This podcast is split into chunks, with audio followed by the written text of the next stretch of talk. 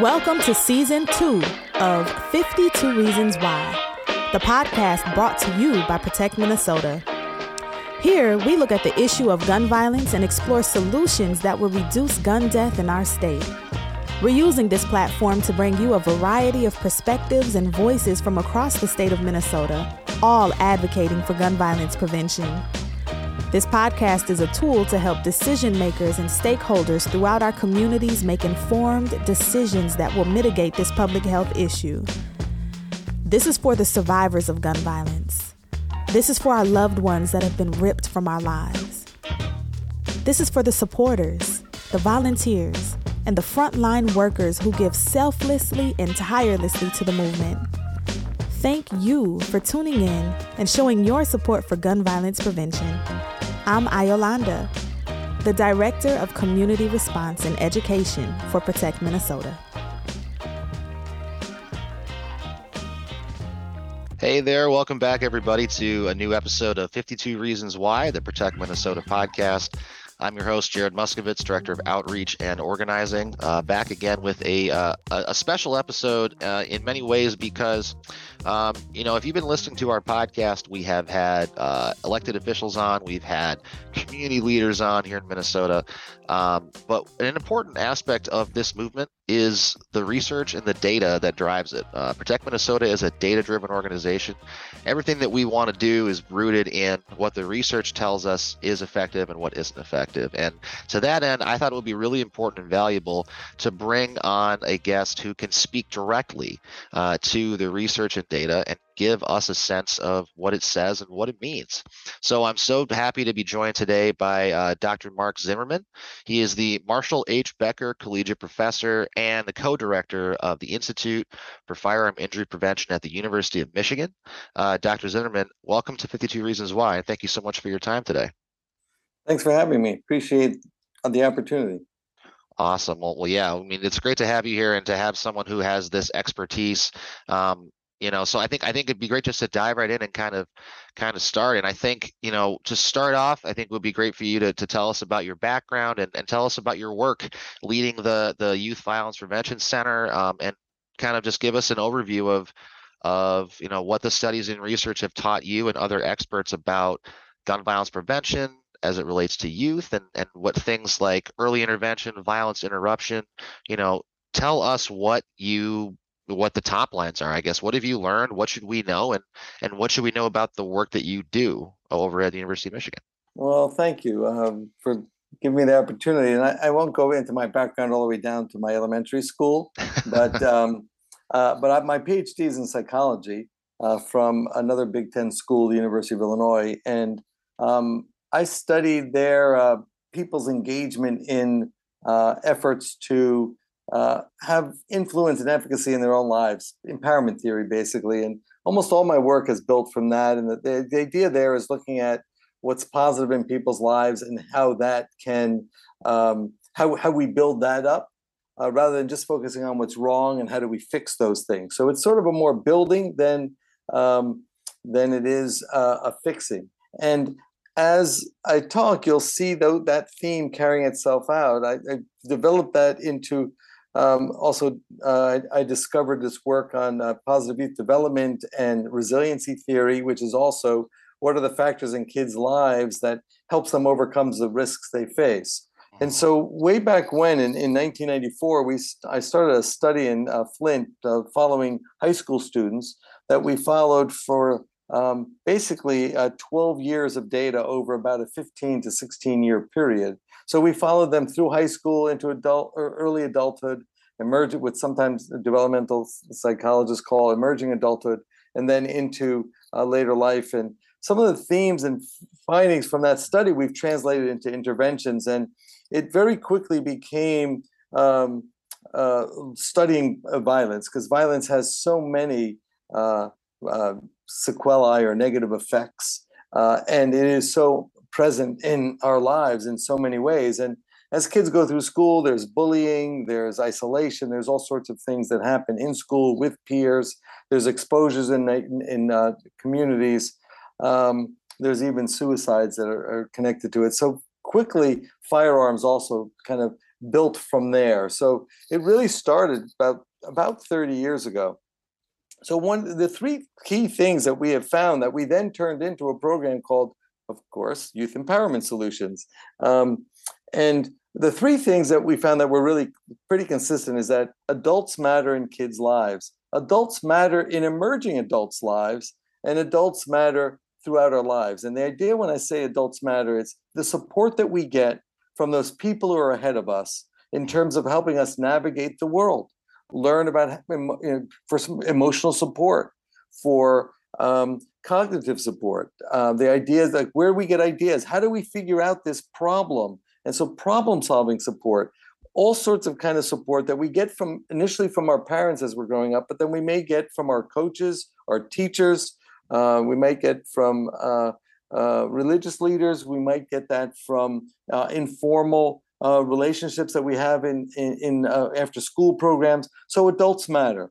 Um, so we kind of using that we started to think about well, what would a program look like where we connect adults with kids in a natural way. So this idea of mentors. Uh, but it's not just mentors, it's, it's bigger than that. A second finding that we've consistently found, and, and the Flint Adolescent Study was predominantly African American kids from uh, the uh, Flint community schools.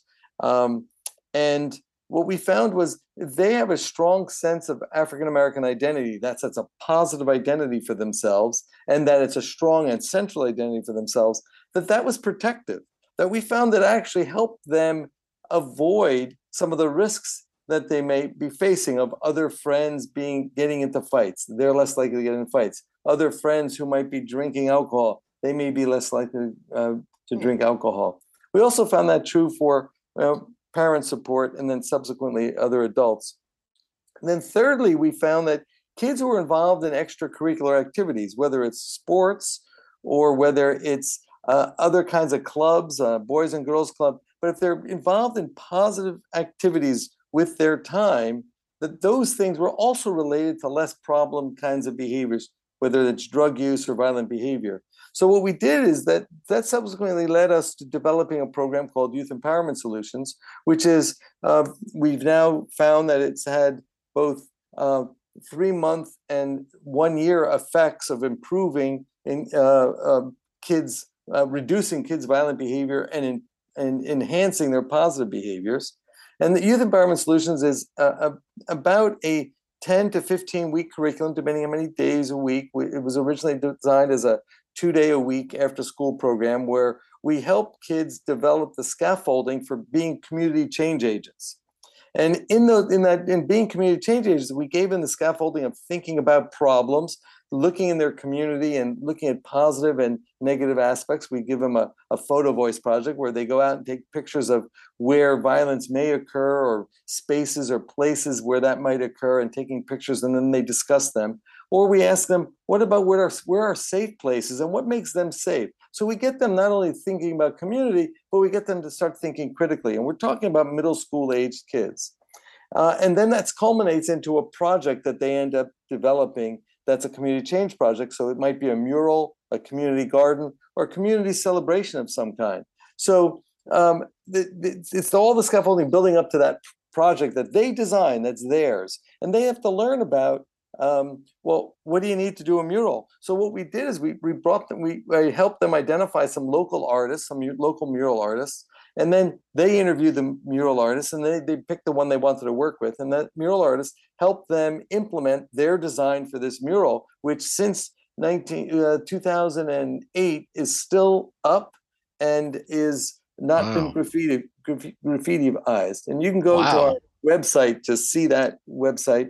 I mean, to see that um, that mural. So so this program, two other aspects of this program. One is it's working with adults. So we we intentionally create opportunities for adults and the and the middle school age kids. And the adults might be other teachers, might be volunteers, uh, might be the mural artist or the uh, they made a rap song that you can go listen to on the website as well, um, which is yes dot uh, sph dot umich dot edu and you can listen to their rap song. We help them identify a recording artists. They interviewed them.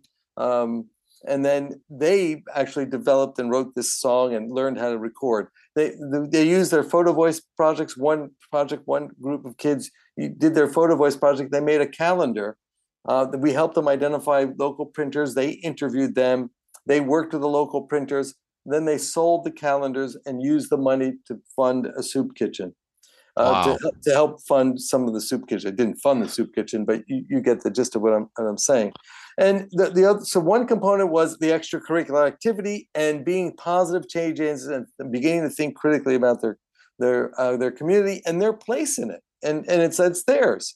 The second uh, uh the second thing is throughout the throughout the curriculum there are uh, efforts to um, help kids develop and learn about the history of African Americans in America uh, they, they learn about Malcolm X and Martin Luther King. They learn about the history of uh, slave, the slave trade. They learn about um, the history, uh, uh, you know, modern history of the United States. They they make African masks and talk about African masks, and there are videos that you can listen to and watch.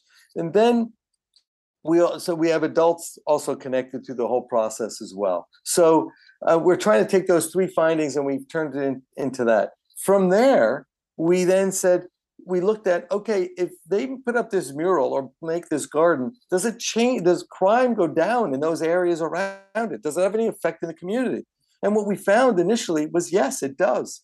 But we didn't have a control group. We didn't. It wasn't really perfectly designed study, but it certainly suggested that it might be making some community change. That led us to some work that we then discovered that was already in the literature called crime prevention through environmental design.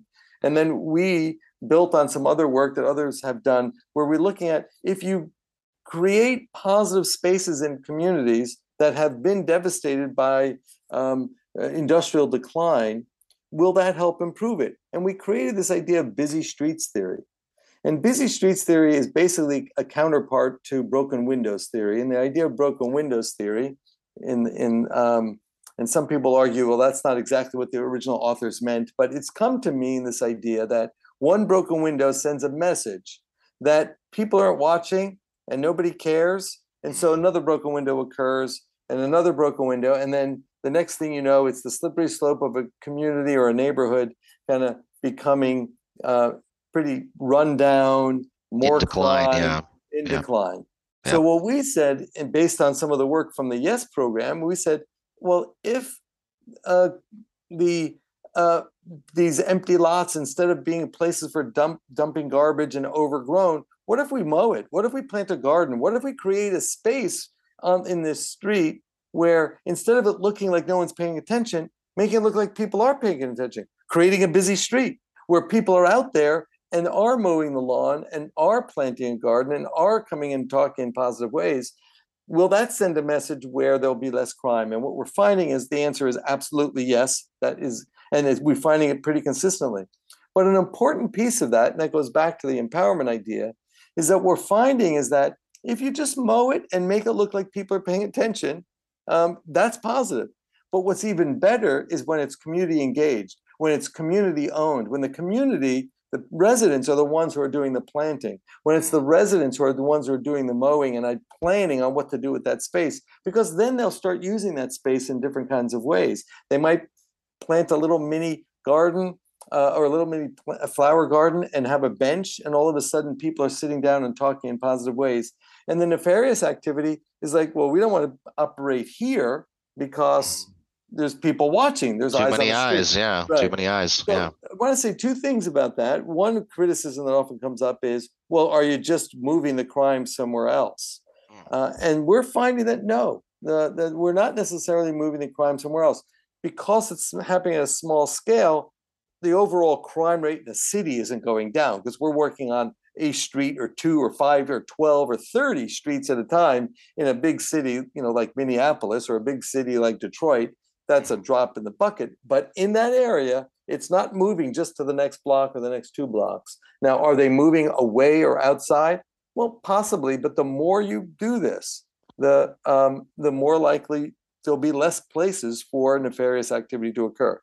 That's one thing. Another criticism is that, well, that's what you're, you're talking about is gentrification, and that has a lot of negative effects on community. And that isn't what we're talking about.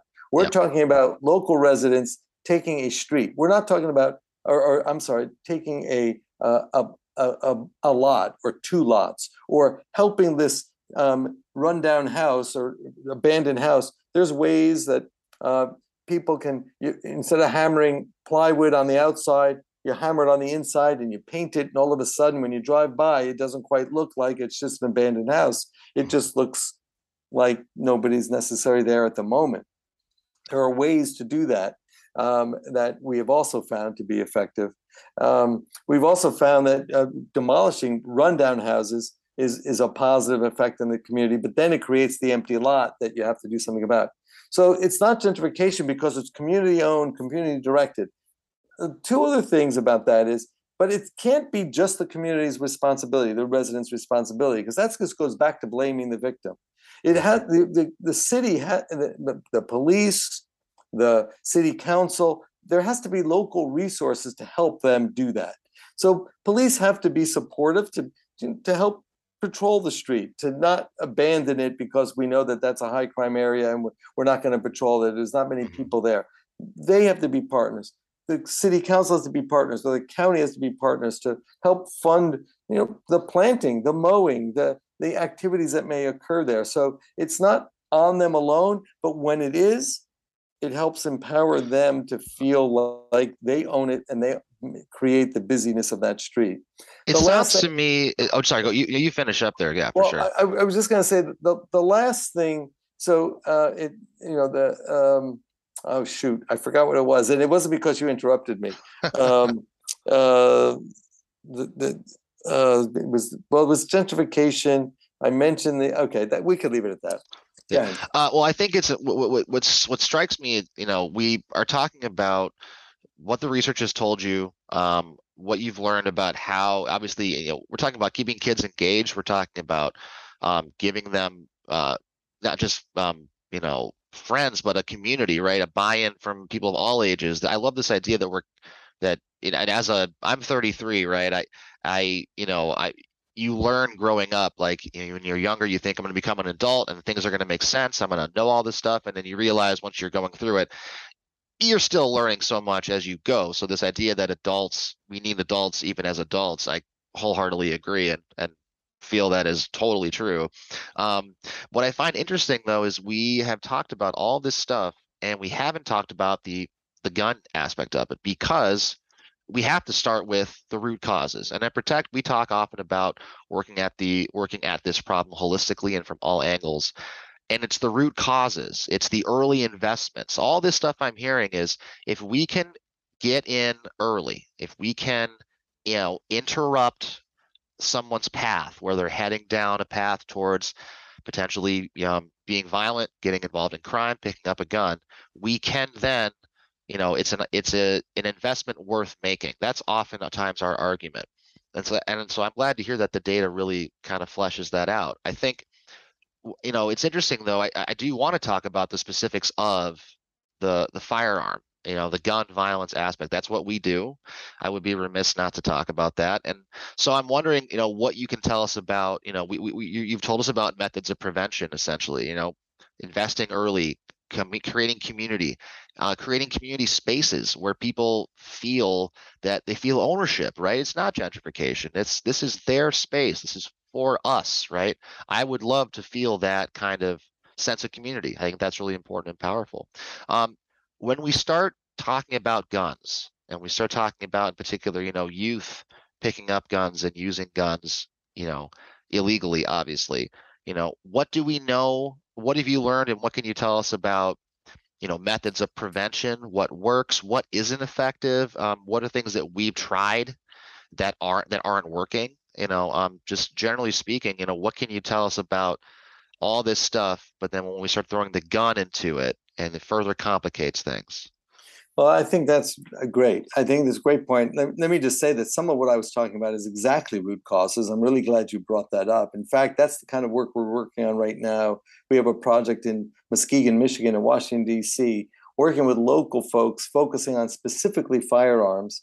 And what we're doing is we're honoring what's going on in local community, and we're trying to see because you know who knows it better than the people who live there, um, and we're trying to help them both kind of um, standardize what they're doing, at the same time evaluating it. We we wrote this proposal talking about we we're given the gun epidemic that's happening, the firearm epidemic in the United States, we have to fly the plane while we're also building it. Yeah. And so we we didn't want to start something from scratch. We want to honor what was going on. And so we, and some of the root causes is they are um, the, both programs are uh, focusing on uh, contextual factors, not just looking at individual kids, but also helping the kids think critically about it's not an accident where uh, these empty lots are and where the nefarious activities are occur- occurring and why community violence often occurs in lower income communities. There, a lot of the same root causes for violence and for all the kind of um, all sorts of negative negative sequelae that, that result from poverty and abandonment and disenfranchisement of people and communities is also the root cause of, of, firearms. Now, we haven't been able to officially fi- study firearms, excuse me, um, because of a, a limit by and uh, by the federal government. But that that's changed over the last couple of couple five years, um, and and we are starting to build a, a, a, body of work on that. The work I talked about about the greening work, the uh, community improvement work, um, the uh, empty lot work, we are finding that that is also having an effect on violence, but also on firearm police incidents in, as well. And I don't mean just police shootings in that case, but police incidents meaning that uh, why they were there. So we have data from uh, police being called to a scene. They code what's in that. When they code that there was a firearm involved in some way, whether it was a shooting, or the person was arrested for uh, unlawful uh, possession or brandishing, or for whatever reason, we have found that this is also relevant for that. And, and let me for, wow. for firearm uh, outcomes. So what I one of the ways that we, we think about this and what I've noticed and why I've gotten involved in firearm research in, in the last five years or more is that the root causes the the bottom of the, the iceberg underneath the water of the the iceberg is is firearms what's what's below the water is very much the same kinds of risk factors poverty isolation, disenfranchisement. When we think about school shootings, it's school climate. A school climate is related to you know a kid being isolated and bullied, and that's the, a precursor to firearms. Rarely does somebody wake up in the morning out of the blue, pick up a gun, and start shooting people. It's yep. usually planned. It's usually even communicated in some way, and there are lots of signs for anybody, but especially these mass shooters that we see.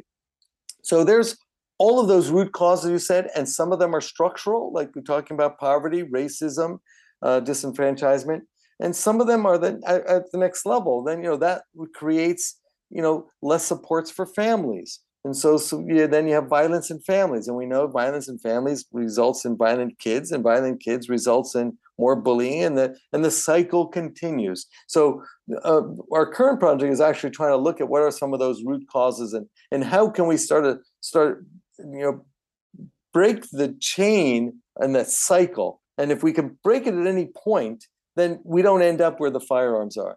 But let me just say another thing about firearms in general. We we often and when I um, uh, give talks about this, I, I usually start with think about firearm violence. What do you think about? What's the first thing you think about? And I think most people will either say um, they'll talk about community violence, homicides that happen in uh, our communities around the country, or they'll think of mass shootings.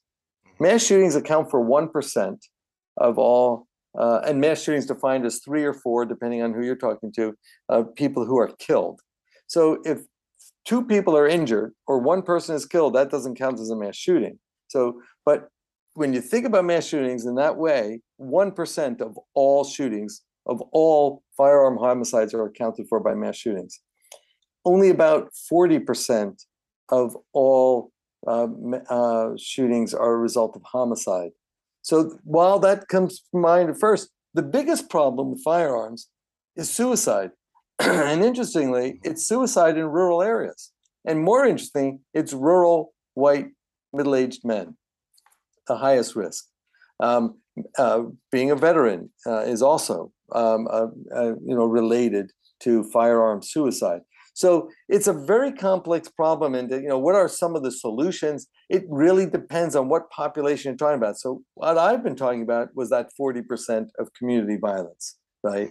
Um, and we are finding what, one of the things I like about the, the greening idea and community improvement and community engagement in that process so that it isn't gentrification so people can stay at home and stay in their communities and build community yep. is is that it creates a focus not on people.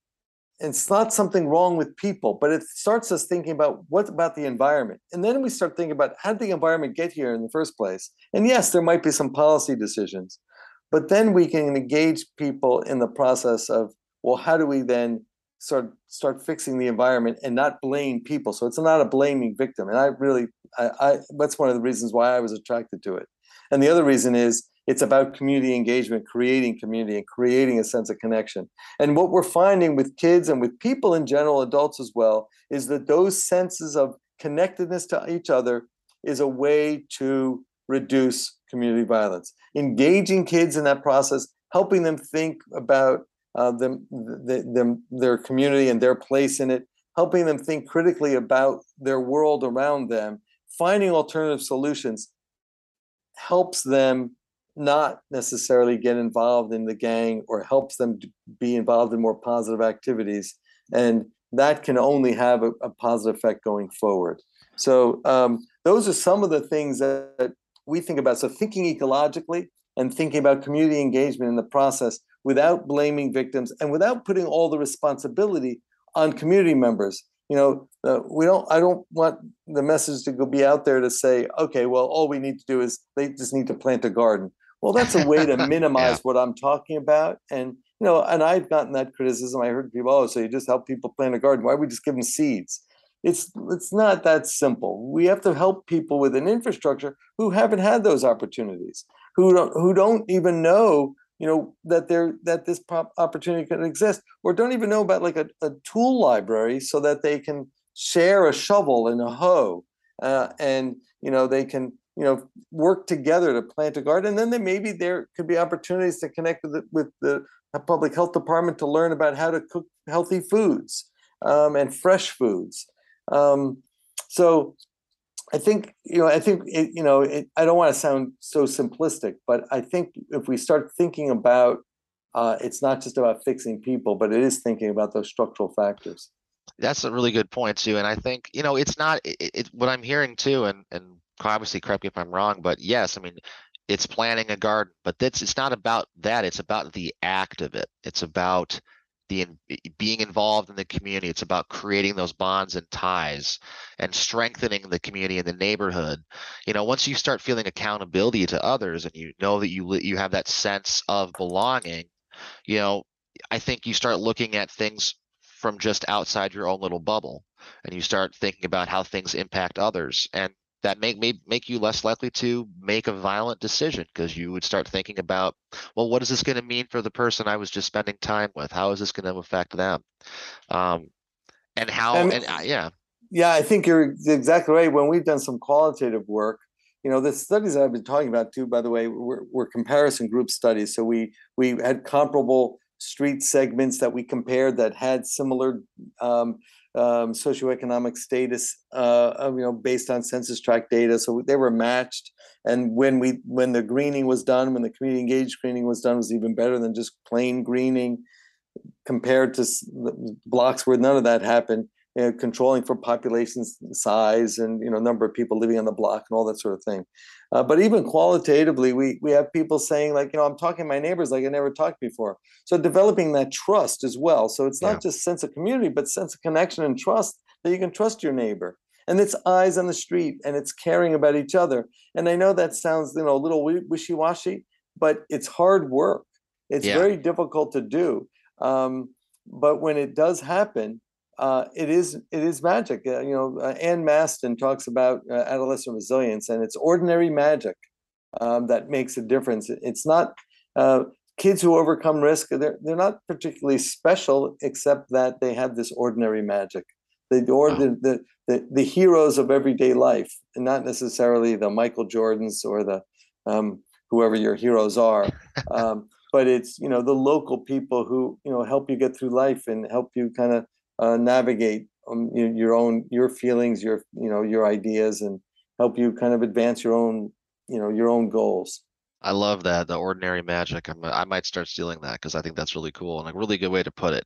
And it just tell it just reminds me that you know this. Yes, it's not easy work. It's not just simple as just saying okay, do this. It's this is an intentional choice, and when you make these intentional choices, you see you reap the you reap the benefits. And I think if we can continue to shift our mindset into just making these choices, and when you choose, you're telling the world what your priorities are and so if we can prioritize these things, we can invest and we can make a difference. Um, wow, I mean, this has been a fascinating conversation. I think, you know, I want to kind of close on this thought. I mean, you've talked about what the data tells us. We've talked about, um, you know, keeping kids involved and and uh, keeping kids tied and linked to not just other kids but to adults. Um, so those the you know wisdom can be imparted and, and so people can learn um, from people who have been through the next phases of life um, i'm wondering if we can just you know talk about um, if you have some specific um, you know in community initiatives that you've seen, other ones you haven't talked about yet. It's after school program. We, you know, we've talked before, and, and I know you've talked, uh, you've done research on, you know, things like after school funding and programming, and how those things tie to there being less violence, uh, uh, particularly around youth. You know, I'm wondering what your thoughts are on how we can expand these opportunities. Um, you know, what do you think we could do to make these less, you know, um, make them more accessible i guess. I want i, I want to see these programs available to all kids regardless of where you live. Um, you know how do we do that? You know it, it, you know i know it's not an easy answer but how would you how would you go about um, trying to get these initiatives and get these ideas actually into the, like the hands of communities across the country? Well we work with local organizations um, who sometimes are already doing the work um, we work with the land bank. I, I don't know um, which states, but there's 20 some odd states, and I know obviously Michigan is one of them that uh, um, has a process for once somebody has abandoned a property after so many years, um, the county can take it back. Of course, then the county is stuck with well, what do we do with it?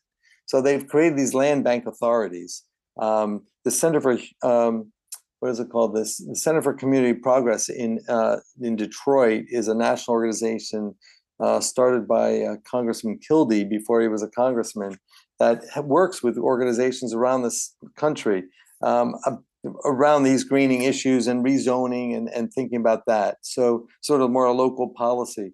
So uh, these are not expensive things to do, but you, you have to work with the local institutions in some way. And if there isn't a land bank authority of some kind, you know, A, one is to see if you can help create one in your own state, or or B, uh, you can maybe work with uh, um, you know the extension service, and uh, there might be some other resources. Uh, we do in, have, in thankfully, we we do have land bank Twin Cities. Um, yeah, I think you do. It. Yeah, we I do. Think, so I think. Minnesota has that. So um, usually it's it's an authority that's given by the legislature, and then the counties are in charge, and then counties may give it back down down to the cities, and in, in big cities when the city is basically most of the county.